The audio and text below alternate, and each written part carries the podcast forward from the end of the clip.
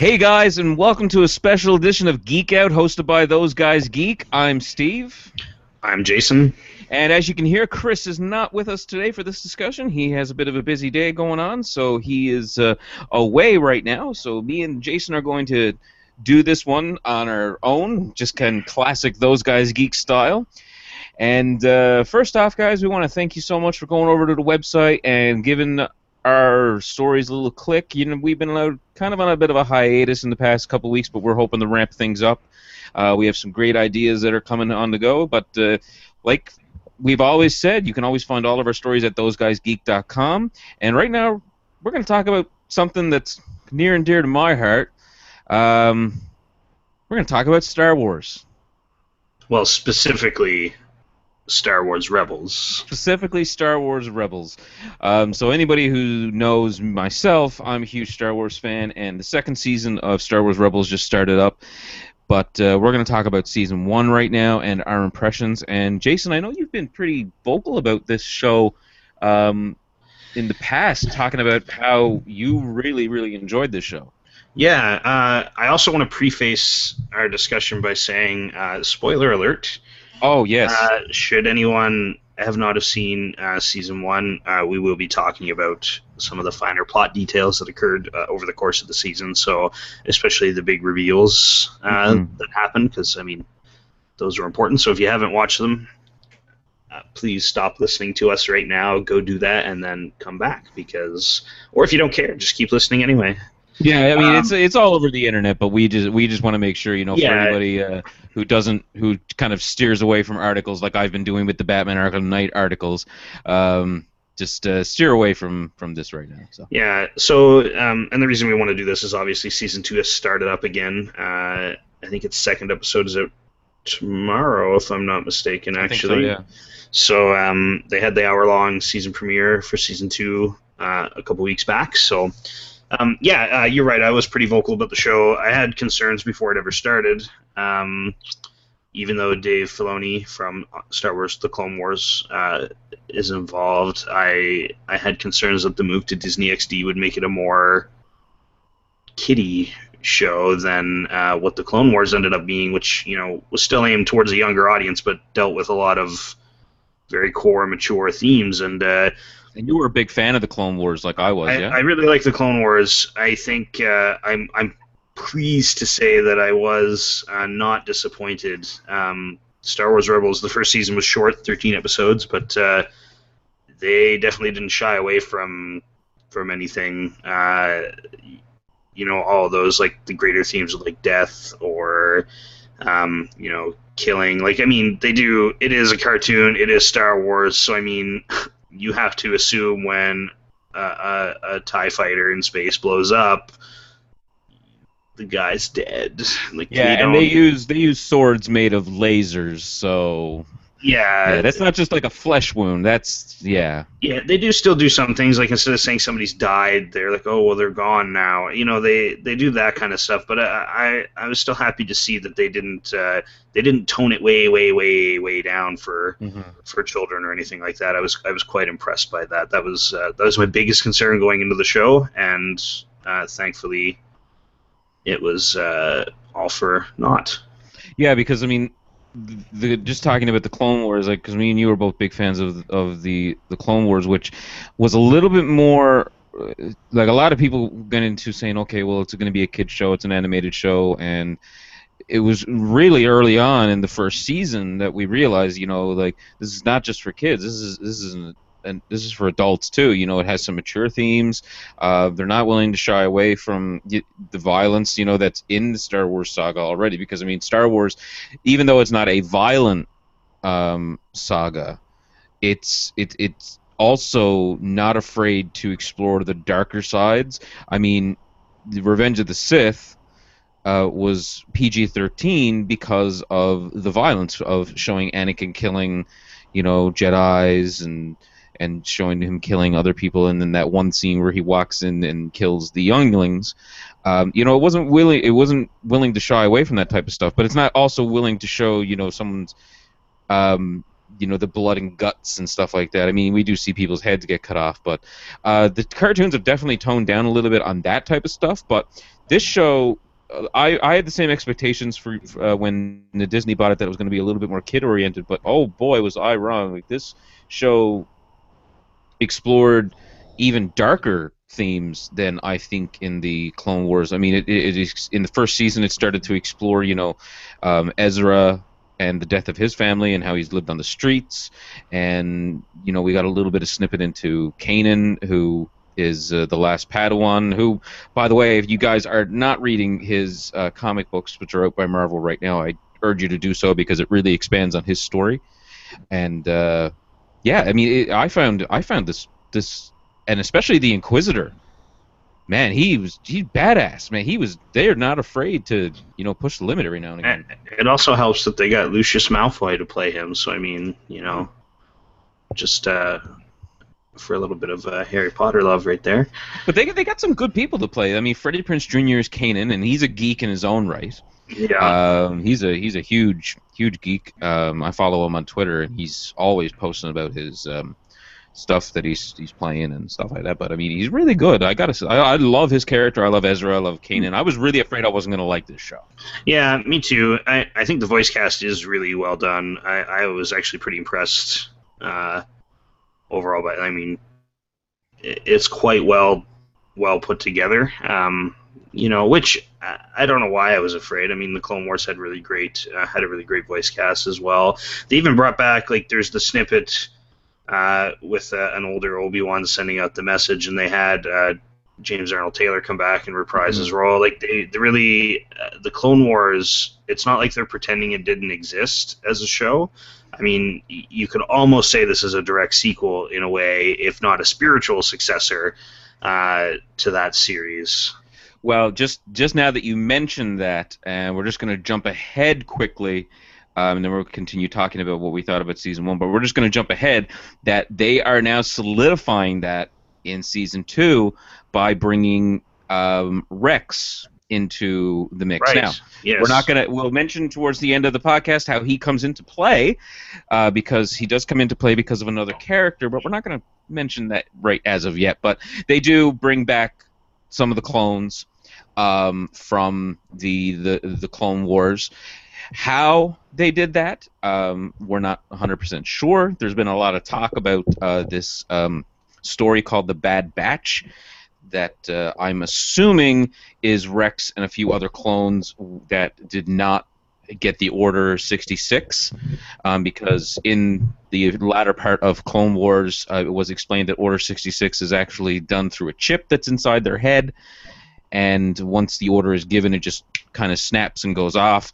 So I don't know how this, but you are right. It is almost a direct sequel to uh, Clone Wars. It's done a little bit differently in art style wise, but it is pretty much a direct sequel, if not, like you said, spiritual sequel.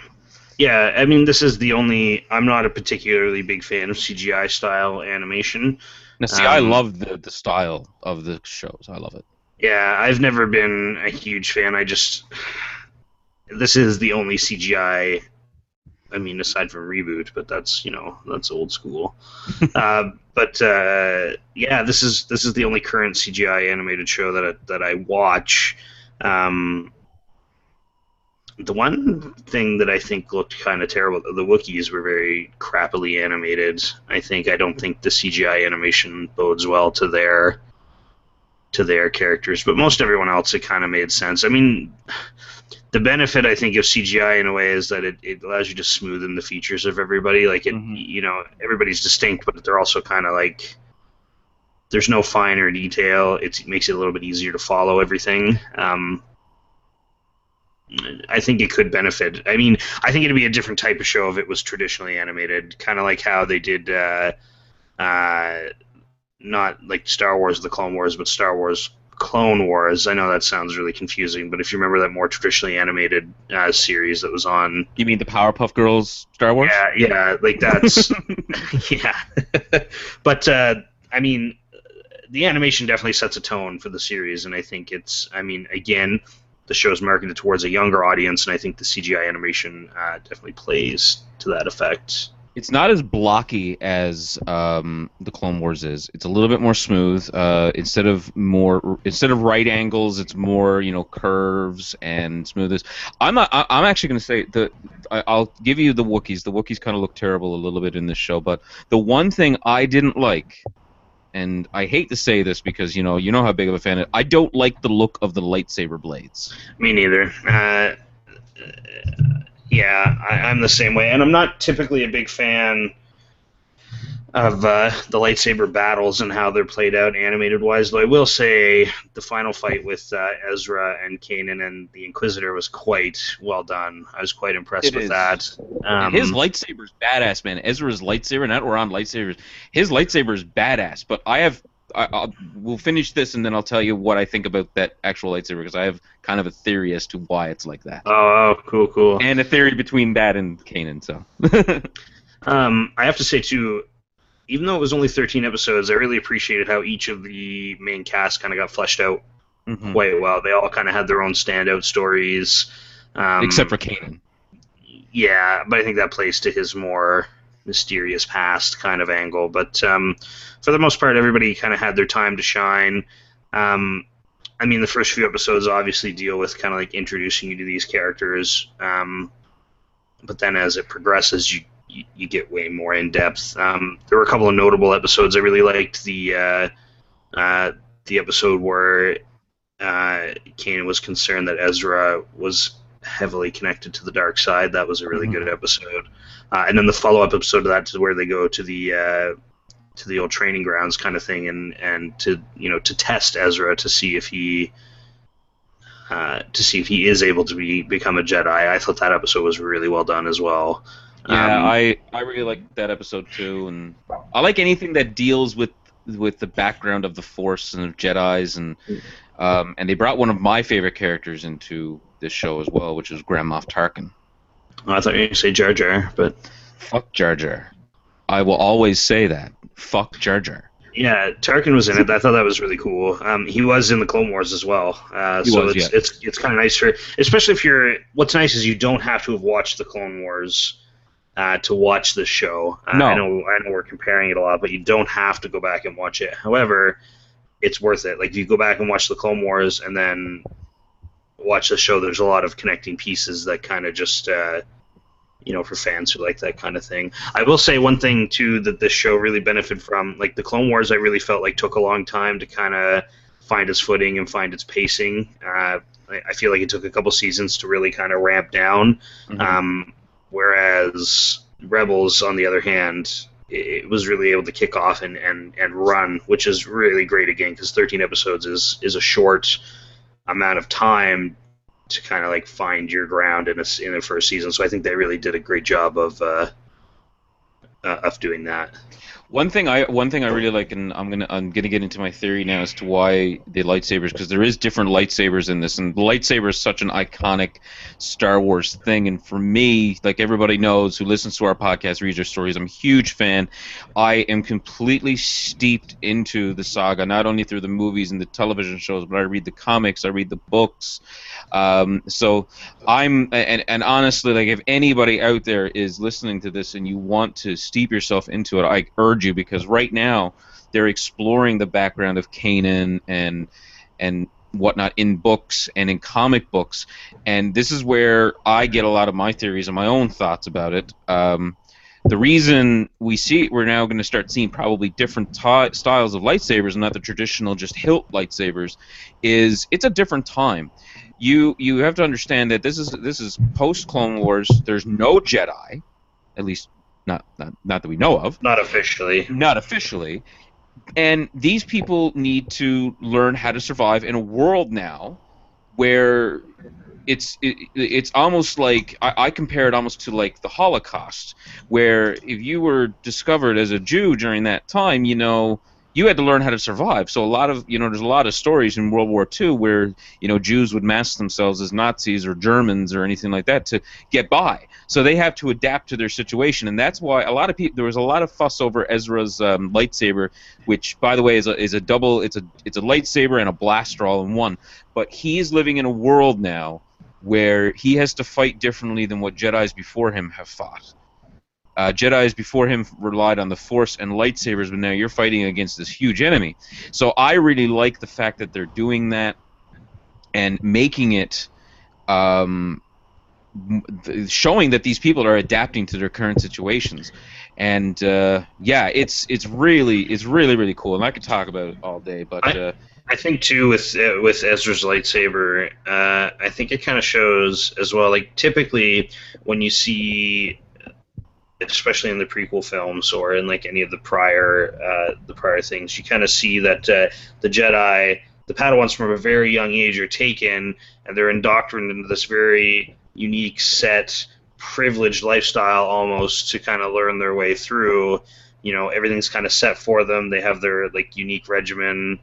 Whereas ezra you know he's from the streets meeting up with kanan. Like it's not he doesn't he's not getting that same the same like standard teaching you know and he already has his own unique way of fighting and surviving and i think his lightsaber just kind of uh, amplifies that personality trait so just quickly um I just want to talk about the other characters too, because I mean we've talked a lot about Kanan and, and Ezra, which obviously are the principal uh, stars of the, the show. But uh, I want to talk about just quickly about the other characters and what you thought about them. Um, I personally really liked uh, Sabine, who mm-hmm. is a Mandalorian actually, and uh, you know the way she's really artsy and you know jumps around. So I mean that that's kind of cool. So they kind of harken back, you know, to the Mandalorians in the Clone Wars, and um, you know Boba Fett and all that with the way she looks and whatnot.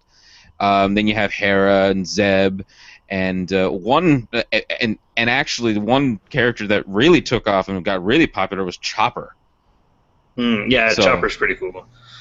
Yeah, so, well, I mean, cool. I mean, he's another he's another uh, astromech droid unit, but uh, much more R- personality. Yeah, yeah, he's the R two D two of uh, of Star Wars Rebels. Obviously. Yeah, obviously, and then and then they bring in other characters. You know, uh, Bail Organa is there at one point.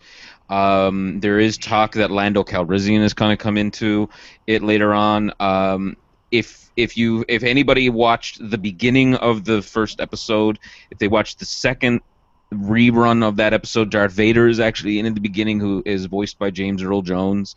Um, so it shows, you know, Darth Vader is behind it all, obviously. But now, at the end of this wonderful season, we got to see somebody who is a very popular character reintroduced into the series, and I am super excited. Um, I'm gonna get you. I'm gonna get you to announce it, Jason, because I was super excited when this happened. Yeah. So uh, Ahsoka Tano uh, is is in Star Wars Rebels, which was really cool. It was alive and uh, well. Uh, yeah, alive and well. I really like how um, throughout peppered throughout the season. Um, she was kind of playing in the shadows. She was a character that uh, Hera and Kanan were involved with. Um, Fulcrum. yet, and you know you never could hear the voice or anything. It was always disguised. Never saw them on screen, and then bam! In the season finale, uh, it's Ahsoka alive and well. Uh, hooray! And of course, that leads to really big questions like, oh shit! Like her and Vader, you know what's going to happen. You know that that was that's it. That's now the huge the huge tag of the show is like obviously they're going to have to come in contact. I think with Star Wars, what's really hard too is that you have the movies which are already established. So obviously, like in the later films and the prequels, Ahsoka's never mentioned, not once. No. So it's kind of it's kind of hard to introduce a character like that and ingrain it into the story fluidly. So the question is now, like, well, why isn't she like come yeah. New Hope? You know, she's obviously not there. Where does she go? Does she die? Maybe is she going to be like a live character in the new Star Wars films? Like, you know, it, there's a lot of open possibilities here. I, I, I wouldn't count her character being killed off or anything like that as a, as a, as the immediate the immediate go-to for what. Uh, what have you watched? Have you watched the first episode of season two yet? Yes, I have. Yeah. Okay, I, I haven't, but I know um, of a scene in it that um, they're in space and Darth Vader kind of reaches out through the Force and realizes that Ahsoka, oh, the apprentice, lives. Yeah, well, she's her. I'll describe the scene and spoilers for the season premiere of uh, of season two, guys. apparently, but uh, yeah, I mean, there is a scene where her and Kanan are trying to figure out why they're they're in a space battle with Vader. Uh, Vader's taking on this whole uh, this whole armada by himself, basically. Uh, so they're trying to, and they're trying to like Ahsoka realizes like, wow, like this guy is really connected to the Force, and they're trying to figure out how connected. And in doing so, she deeply touches this dark evil and it like basically knocks her out and Vader realizes, "Oh, the apprentice lives. Shit. Yeah. That's that's my well, Anakin's apprentice kind of thing, right?" So um and it's played off really well. Like, you know, Vader obviously knows that it's Ahsoka. Um Ahsoka doesn't lead on that she knows who it is, but it's kind of played off that, you know, there's obviously more to tell than what she's suggesting. Um, but it just begs the question again, like what will happen with these characters. Because I honestly think that Ahsoka is going to stay as a um, in the show and in in the books. We are taught we theorize that Ahsoka at the end of season one in a fight between Vader, but Ahsoka is a popular character. Will she remain through the entire series? We don't know. Uh, I hope so yeah, I guess we'll have to wait and see uh, and see what happens. Go check it out. It's definitely worth the watch. Uh, and don't let the Disney XD tag kind of scare you away from it. Check it out. Check out the show. Uh, it's definitely worthwhile. Uh, whether you're a Star Wars fan or not, give it a watch. Um, season one, you can easily find it online by illicit means, you can probably go buy the season two. You know, if you want to be if you want to be like that. Um, otherwise, uh, it's it's definitely worthwhile to check out whether you're Star Wars. If you're a Star Wars fan, it's it's it's definitely good, especially if you watch the Clone Wars. Mm-hmm. Um, give it a watch. Um, otherwise, guys, that's our opinions on the show. Uh, we'd love to hear from you. So uh, give us a comment. Let us know what you thought about Star Wars Rebels. Uh, if you agree, disagree. Um, and as always, check back to our site, thoseguysgeek.com, for all the latest and greatest on Star Wars and everything else in their culture. And we'll see you or talk to you next week.